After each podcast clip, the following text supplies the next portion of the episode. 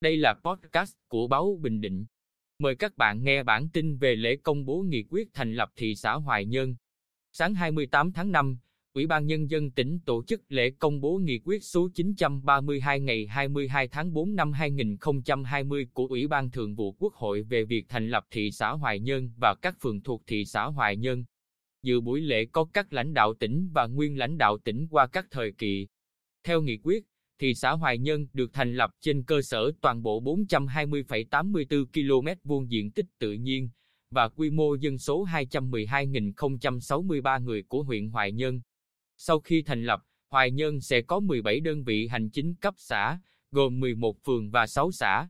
Nghị quyết này sẽ có hiệu lực thi hành kể từ ngày 1 tháng 6 năm 2020.